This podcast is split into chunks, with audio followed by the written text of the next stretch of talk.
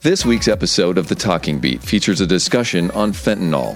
Fentanyl is prevalent in Portland, crossing all demographic boundaries. It affects all races, all socioeconomic groups, and can be a deadly choice. In this episode, Terry Wallow Strauss from our Strategic Communications Unit talks with Lieutenant Chris Lindsay of PPB's Narcotics and Organized Crime Unit, and Eric Kilgore, founder of Henry's Uncle, a local nonprofit and host of a podcast by the same name about the life changing effects of fentanyl. We hope you take away some important information from the show. We see a lot of cases where people who purchase from a dealer and they say, oh, I thought we were buying Oxycontin or I thought we were buying Xanax.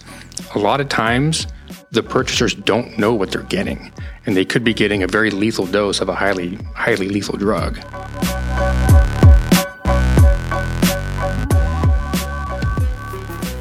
Welcome to the Talking Beat, and welcome Chris and Eric today. Thank you for being here. Today's conversation is really important and serious. We're here to talk about fentanyl how it gets on our streets and into the hands of people who may not understand that it can have deadly consequences. Eric, I really want to start with you and your story. I think it will set the stage a little bit for how important this topic is and how life changing it can be for victims and their families. Your brother James yes. died by overdose in 2018, and I'm sorry for your loss. And I know that through the pain, you were trying to bring awareness. Can you talk a little bit about what happened with James and what you've been doing since then? Certainly, certainly. And I, I want to thank everyone for um, having this conversation. It's uh, very much appreciative. Um, yes, yeah, so my name is Eric Kilgore. I am the younger brother to James. Uh, James was my older brother by uh, almost three years. Uh, we grew up um, here in Portland, born and raised, and um, you know, never you know, did drugs, things of that nature. Um, but it wasn't until about when James was around 22, 23 when he got his first taste of uh, Oxycontin. Um, and he didn't know how addictive it was, um, but he liked the feeling of it. And, um, you know, so that was roughly 13 years ago when, when it was, you know, Oxycontin was still labeled as non-addictive. Um, uh, and, and about four months in um, is when he realized, you know, what this, you know, what this medication is and how addictive it is. And he went to my parents um, and and told them, um, you know, what was going on. He told him he was very scared of the the withdrawals because he researched them online, and uh, so they got him, from what I understand, into a Suboxone clinic um, for about ninety days uh, to taper him off. And I think just like anyone, my parents back then, and so many people to to this day, is you think once you're you know clean, uh, if you want to call it that, um, you're good to go for the rest of your life. Um, and what we didn't know is, you know, addiction's a lifelong manageable disease. And uh, so, um, you know, for about a decade, my my brother, my dad, and I, we um, had our own company. We we shared an office, and never once did I think James had an issue. I didn't know anything about it maybe till the last year when my parents finally told me um, what was going on with James. You know, that would have been what eight eight years prior, and so um, you know, it wasn't until the last month when I started started seeing weird um, signs of he would just leave the office. Uh, we worked downtown here. Um, he would just kind of leave the office uh, and just say, "I need to go home and get a pen or pencil," or just some random excuse just to get out of the office, and it didn't make sense to me. Um, we we my, my my father and I did confront him. I, I did raise the issue, saying I, I, am concerned by these excuses and and the, the behavior. Um, uh, of what was going on, and and he said no, we don't. You know, he he's not using at the time. Um, even the night before he he passed, just a few hours before he passed, my, my dad was concerned, and and he said no. And um, just a few hours after that phone call, he he ingested what he thought was a um, uh, a thirty milligram oxycontin pill, um, but was laced with fentanyl. Um, the coroner said anywhere from forty to four hundred times the therapeutic amount and it just it, it rocked our world. We we had no idea fentanyl was in the street supply. I mean, all we ever heard of it was for legit medication for you know when you're in surgery or cancer patients. We had no idea that powerful of a drug was being you know laced into into counterfeit pills. Um, you know, it was December 9th, 2018 when I found him. Um, went into his condo and he was, you know, just um, uh, between the couch and his and his uh, coffee table, cold, hard. I, I, I never, I've never experienced a dead body before, and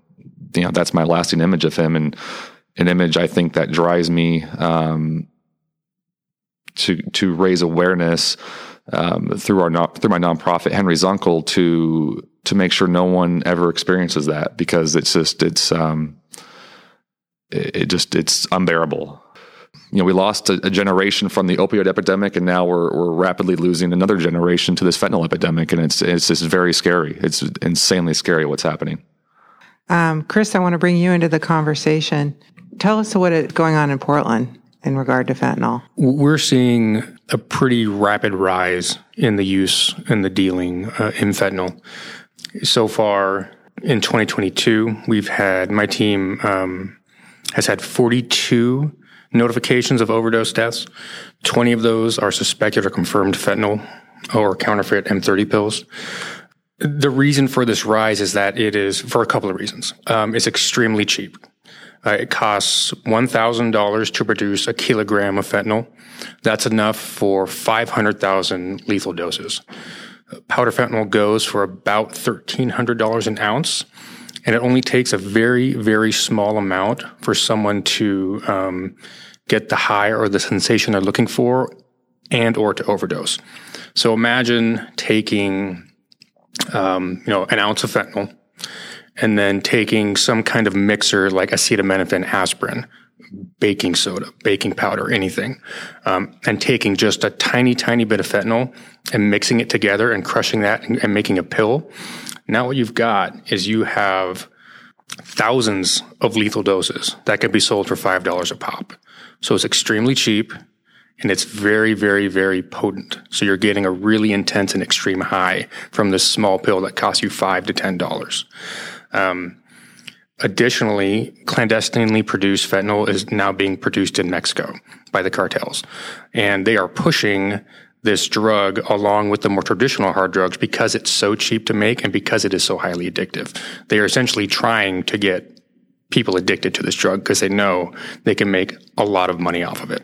Well, yeah, that's what I was just going to ask. I mean, if you're killing off your clients, I mean, I don't mean to be quip, but uh, that doesn't seem to be a good business model. Don't they understand that that they're killing people? I, I can't get in the minds of the heads of the of, of the cartel, but I, I will say yeah, for course. them, I, I think I don't if I were to wager a guess, they're not thinking that far ahead.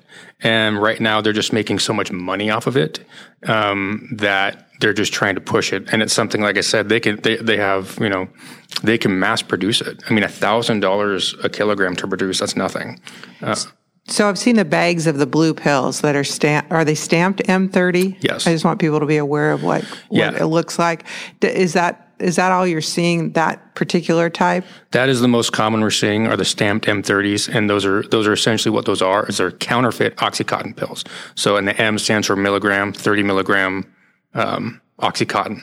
What's really important that needs to be brought up is that a lot of times when someone is buying fentanyl, they think they're buying something else. So we just had uh, a recent case and I can't get too far into the details on it, but I will say that some of the statements we took from people who had purchased from this particular dealer said we thought we were ordering perks. Well, they thought they were ordering Percocet. Well, they got fentanyl instead. We see a lot of cases where we interview um, people who purchase from a dealer and they say, I thought we were buying Oxycontin or I thought we were buying Xanax. A lot of times, the purchasers don't know what they're getting, and they could be getting a very lethal dose of a highly, highly lethal drug. So it's kind of different, I think, you know, in talking about addiction, that people like James got addicted to Oxycontin or Percocet, and maybe through a doctor, maybe through an injury, and then now they're just legitimately trying to get that drug. But of course, they can't get it through traditional means, so they have to go this route. So it's almost like they're playing Russian roulette with these pills that they don't know. And if you're not getting it from a pharmacy, you don't know what is in that pill, correct? Correct. And you have to remember too, there's also, and this is just my opinion, um, there's also kind of a stigma to doing, you know, the traditional cocaine, meth, heroin, those kind of like hard drugs. Um, there's a little more availability and maybe acceptance among crowds of people who think they're buying just prescription pills to use to get high and party on a Friday night, as opposed to I'm going to go downtown or I'm going to go somewhere and I'm going to buy heroin or I'm going to buy meth. Things that people like, no, that stuff's really, really bad for me, right? There, there's there's less of a stigma when you think you're buying a non-hard drug. Do you think that that's the reason for some of the teenage overdoses? Yes. I know we've had three recently. yes, absolutely. So, Eric, you started a podcast after James' death, and I think you've learned a lot about addiction along the way. Can you tell us a little bit about the podcast and what you've learned? Yeah, you know, I was, uh, you know, just kind of talking about stigma here. You know, I was one of those people growing up. Um, when you think of addiction, you think it's the that person's you know fault. It's their issue, um, and you know wh- why can't they get their addiction under control? And you know, there was no awareness. It was always just say no, right? That was, you know, growing up, that was the whole campaign. Just say no. So if someone's, you know, uh, an alcoholic or a drug user, it's their issue. Um, what what we didn't know was, or I didn't know, you know, one, why is this country in such a big drug epidemic? Why is you know why is it particularly uh, just America? You know, we're seeing massive amounts of overdose deaths, and so for me, I, I just I wanted all sides. I didn't want to um, see the news, you know, just like a five minute clip or, or, you know, read one book. I, I wanted real life uh, experiences and what was going on. And, and, you know, so th- thus far, you know, w- one of our th- uh, projects is, um, you know, a podcast. We've done about 45 so far and it ranges from, talking to uh, detectives here from the Portland Police Bureau to um, people who who have had lifelong addictions, um, uh, people you know family members who have lost a loved one, who have dealt with addiction, uh, so, social service workers, um, and what they see, and it's it's really opened my eyes. Um, on on why people go through addiction, and it's not just this black and white scenario of, you know, there there are again there are thousands thousands of people who who you know, may get an injury, right? And, and they're prescribed Oxycontin, had no idea. But there's also this other where, you know, they had a rough childhood. They were abused. You know, they, you know, they were uh, mental health issues, everything going, you know, just not their way. And, and so when you take a drug, you know, say like a Xanax or, or, or an Oxycontin or anything like that, or Percocet, you know, you might get a, a different feeling. You know, like they always talk about that that warmth, that kind of you know bear hug it gives them, and and that's what kind of leads them on. And so there, there's just so much more to to what's going on than than, than I realized. Um, and so it's opened my eyes about addiction and, and, what's what's going on, what's working, what's not working. Um, and and we're starting to see this this change, I would say, in the country of you know. You know, especially with this fentanyl epidemic happening right now, and and so many young people dying you know what's going on and why is this happening? And so now people i think are listening and and are having those conversations and and you know want to understand more about it because it's not just people who are who are addicted. Um, it's it's uh, just teenagers who, you know maybe a 15 year old who just took a pill and died because of that and they have no idea. So it, it's it's affecting everyone now in this country back to the podcast for a second. Uh, you called it Henry's Uncle. Why don't yeah. you tell us why you called it that? Yeah, so my, my nonprofit, uh, Henry's Uncle, um, at the time, you know, James and I, when we grew, uh, grew up, especially in our uh, later year, later years, we're, you know, I'm, I'm mid 30s now, but when he passed, he was 34 and, and uh, I was 31. But after I got married, you know, James always talked about wanting to, you know, to be married kind of roughly the same and have, you know, kids at the same age, things like that. So we have, you know, cousins running around you know, I, I, saw James and he, he had a lot of fun with his, with his friends' kids. You know, he got the chance to see them grow up and hang out with them as, you know, they're toddlers, you know, and four and five year olds and things of that nature. And, and I didn't get that experience. Um, you know, so Henry was James's first nephew and, uh, who is now f- uh, four. And, and, you know, at the time of James's death, he was just eight months and it just, it, it just broke my heart that there's we don't have a photo with him and James, um, and it just really hurts that that um, especially at this age, you know, they were like two peas in a pod, um, just roughhousing, laughing, having fun. Um, and so you know that name was you know Henry's uncle. So that's that's how it came about, and and to be able to honor James as an uncle and and raise awareness in his name. So. Chris, let's talk about the narcotics and organized crime unit. That's uh, where you're currently assigned. And it's diminished over the years um, as some parts of the Portland Police Bureau have had to be downsized a little bit. What is your focus there? So, in the narcotics and organized crime, a part of the Specialized Resources Division, we basically have three main focuses that we do. Uh, the first is that we respond to all overdose deaths in the city that we are notified about, and the and then we try and work back um, through the investigation to find out who the supplier of those drugs were that caused the overdose. We also do interdiction, which is where we try to take um, loads or supplies of drugs um, before they make it to the street when they're in transit. And then we'll also do uh, what are called um, essentially like controlled buys, and then we'll go back and try and do a search warrant on the supplier's residence. I have five investigators that do that. Uh, we are supplemented by our federal partners over at the Homeland Security, but they also have other jobs as well, so they're not over here 100% of the time. Um, in 2020, we had uh, 87 notifications. In 2021, we had 132, 133, excuse me. And right now for 2022, we're sitting at 42. Of those 42 we have this year so far, 20 of those, so just about 50%, are suspected or confirmed um, fentanyl. And I know that the the patrol officers are have been doing a really good job. Yeah, they're they're really helping us in regards to responding to an overdose. They're doing a really good job of preserving the crime scene and and looking for evidence and seeing if there's ways for us to do follow up before we arrive. And they're also doing a really good job of their own uh, interdicting the drugs on the street, um, finding um, you know bags of pills, you know uh, um, you know, discovering who the possessors are, who the dealers are, and then contacting us for us to do follow up later on. So the patrol officers have been doing an absolutely fabulous job, and I would, and myself and the team would like to thank them. And I also want to point out that um, we have partners with the Internal Revenue Service who help us out as well during these investigations. So I want to want to thank them as well. So Eric, you talk about this all the time, I know, and you you've really dedicated yourself to building awareness. Now we need to talk about how do we get the word out? What can we do, especially for people that really think that they are buying something else and they're not. And that it just takes a, that it's like a grain that could kill yeah. you. You know, I, I, think just having the conversation, um, you know, especially as a parent, if you have, uh, especially with teenagers right now, because that's where you're seeing the, the highest rate of overdose deaths year over year um, you know, teenagers from or young adults from 15 to 24, and that's just it's it's so sad. Um,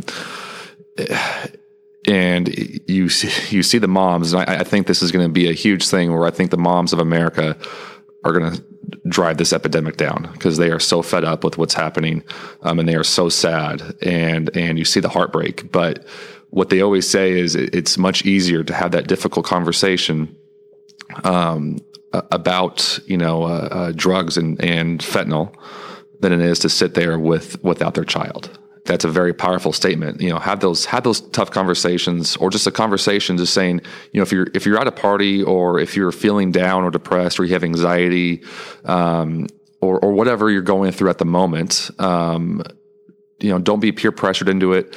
Um, or if you are experiencing some mental health, um, you know, situation, like I mentioned, anxiety or depression, don't go searching on, on Snapchat or anything like that or Facebook for a quick fix. Cause again, it's, it's most likely counterfeit and it could contain a lethal dose of fentanyl.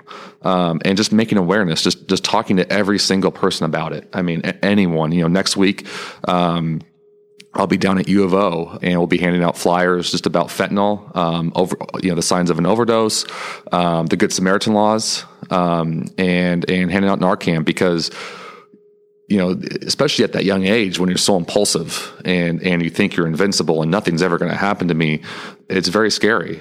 And so just making awareness and just trying to you know meet people where they're at, going to schools, talking to high school students, you know, right there in the gym. Um, you know, I just talked to uh, freshmen and sophomores a few weeks ago at a local high school here, and and I was showing them pictures of, uh, you know, asking them to raise their hands what you think is fake um, or a real prescription. and you know they kind of got a laugh out of it you know when, when, their answer was wrong and it's just like man that's you know i told them it's nothing to laugh about because you're dead at that age you know I, I never had to go through that you know it's i and afterwards when you have five or six students who are the ages of 15 16 where can i get narcan at i, I never would have even imagined in my life even thinking about that. And you know, one one uh, teenager he did have awareness and saying, "Where can I get Narcan?" Because I, I do feel like my my friends may be um, vulnerable to an overdose.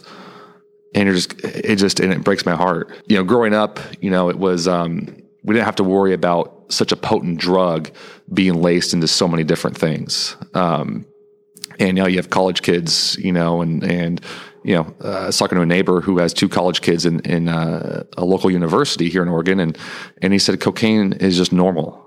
It's just it's just normal now, and you know, you go to a party, it's just right there, and you know, and fentanyl's cut in cocaine. Um, you know, fake uh, counterfeit Xanax, uh, you know, Percocets, Adderall. You know, Adderall that was a very normal drug to take in, in college when I was you know 13 years ago. You'd see people you know, especially during finals week, popping those. It just it's very scary to think how many fake pills are out there, and um, and these kids just you know uh, just think they're invincible and it will never happen to them. So Eric uh, mentioned Narcan. Chris, why don't you talk to us a little bit about our officers carrying Narcan now, or what's going on? So currently, um, we have only the officers at Central Precinct here who have been trained and are carrying Narcan or naloxone. We are in the process of developing a training and program to roll that out to the entire police bureau to include the non-sworn should they want to carry it. Um, it's still in development, but we are hoping to get that out to everyone here in the very near future. So what Narcan does is it can reverse the effects of uh, of an overdose. Uh, we will be distributing it in a nasal spray where it's inserted into the nostril and sprayed up the nose. But I would really like to point out, as I said, just because you're administered Narcan, it does not mean you will survive. You are still gambling. You are still playing Russian roulette every time you take this drug. So we don't want the message to be, oh, let's have a party and let's take drugs and then we can just take Narcan and we can go back in time and you know, have this experience, but I'll be okay because that's not going to necessarily be guaranteed, correct? Correct. There was that campaign that said one pill can kill, but I think I saw an interview with you, Chris, where you were saying that a half a pill uh, killed somebody recently. Yes, we've had a few cases recently where um, the person has OD'd on half a pill, uh, half a, a counterfeit M30 pill. That's that's a great point. Um, you know, especially with fentanyl, you know, it's called the chocolate chip cookie dough effect, where um, the fentanyl powder does clump, and so when you do press the pill, that fentanyl where it may be at is is stuck there. So so if you um, take a pill and say maybe you want to test it, you know, use a fentanyl test strip, and you just you know um, take some residue it's never those aren't bulletproof, right? Those aren't going to be 100% accurate because you know the fentanyl might be in a little piece of this pill. And so you might split in half and one person can take half a pill and the other person can take half a pill. The other person might not get anything because there might be no drugs in it besides maybe some like, you know, acetaminophen or whatever they cut into it. And the other other half of that pill might be all of the fentanyl, right? So it, it is. It's very Russian roulette the way this is all happening. Um, you know, half a pill, whatever it may be, um, that, that fentanyl, that hotspot might be right there. So, so Eric, you mentioned Good Samaritan laws. Why don't you tell us a little bit about that? Yeah, you know, I, I think this is very important um, uh, for everyone, especially um, you know teenagers and young adults. Um, I've met t- too many parents, um, and there's two in particular who it just it breaks my heart when you see someone overdosing, especially when you know at any time, but when you're young um, as a teenager or a young adult, you might be scared by calling 911, you're going to get arrested. And many states have good Samaritan laws where that protects you. Where, you know, again, the the most critical thing is to call 911 because this is an emergency situation to get um, uh, emergency care there, and so they can try to re- you know uh, revive and reverse the overdose of that person. Um, there's uh, one person I'm wearing his uh, bracelet his mother gave me Isaiah Gonzalez um, from from Arizona. He was 15. He went to a mall with some friends, took a pill, and thought it was a Percocet, and uh, he got a call or she got a call um, from a family friend saying there's there's pictures of your son circulating right uh, through Snapchat right now, passed out. Didn't know, um, and this his friends waited an hour to call nine one one. And again, Good Samaritan laws allow you to call 911, even if you have drugs there, to have the EMTs come down and help that person to get, you know, try to revive them there, get Narcan into them, or take them to the hospital for, you know, for proper care, right? You know, same thing happened to another 18 uh, year old. Um, his mother said he was with his friends, took a pill, was overdosing. His friends were filming it apparently on Snapchat. Um, his mother got a call from a from a family friend saying, "Hey, your son's you know, uh, passed out right now. What's going on? I see it on on Snapchat, and she's the one who had to call nine one one. You know, that's just and he on, you know unfortunately died, and that's just those situations when I hear that break my heart, and that's why I think it's so important to know about these Good Samaritan laws because again, people should not be dying from this, especially our youth should not be dying from this, and it, it just it breaks my heart um, that these parents and family members have to go through that. And so, again, it's very important to know your Good Samaritan laws in your state, or if someone is overdosing, call 911 immediately so they can get proper care, so they can, you know, hopefully um, live a long, healthy life. So, as we talked about, the most important thing is really getting the word out, really educating people, and really getting the message across that this just one choice can be deadly how do we do that, Chris? And and and do you guys over at Knock? I mean, what do you do for outreach? So we partner with a group called Overdose Emergency Response. Uh, it's a group of local um, county, federal, and state agencies, and we meet um, a few times a month. And what we do, what our part is in knock in the Portland Police Bureau is we share with them the emerging trends that we're seeing in terms of what uh, drugs we're finding, um, what they look like, um, where we're finding them. We can't go into too much detail because the investigations may still be ongoing. But what that does is that gives them a framework on how to go on their end and do education and outreach as well. So that way we try to keep them up to date on what we're seeing on the most emerging trends regarding these drugs. And that way they can share that with the public and hopefully educate them on what to avoid. In addition to outreach, I also can't stress the importance of the work we're doing to try to interdict these drugs before they even make it to the street. It's really important that we catch these and that way we can work our way back to the higher level suppliers and then start taking off larger quantities of this drug before the flood of drugs on the street gets too great. And Eric, I want to give you one last time to talk a little bit about your nonprofit and how people can reach you if um, they're interested in participating or wanting more information. Sure. Yes. Um, uh, thank you. Yeah. So you know, again, our, our mission at Henry's Uncle is to you know raise awareness about illicit fentanyl and to help end the, the uh, stigma of addiction. Um, you can find us at uh, henrysuncle.org. Um, we're also on uh, social media, uh, Facebook at Forever Henry's Uncle, Instagram Henry's underscore Uncle, and you know, again, raising awareness uh, about illicit fentanyl and, and trying to spread the word to help end the stigma of addiction. Thank you both for being here today.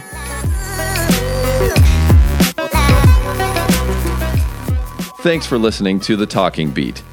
Do you have a question for us? You can call and leave a message on our dedicated voicemail line at 971 339 8868 or send us an email to talkingbeat at portlandoregon.gov. If you enjoyed this episode, please share it with your friends. More episodes can be found at our website, portlandoregon.gov slash police slash podcast.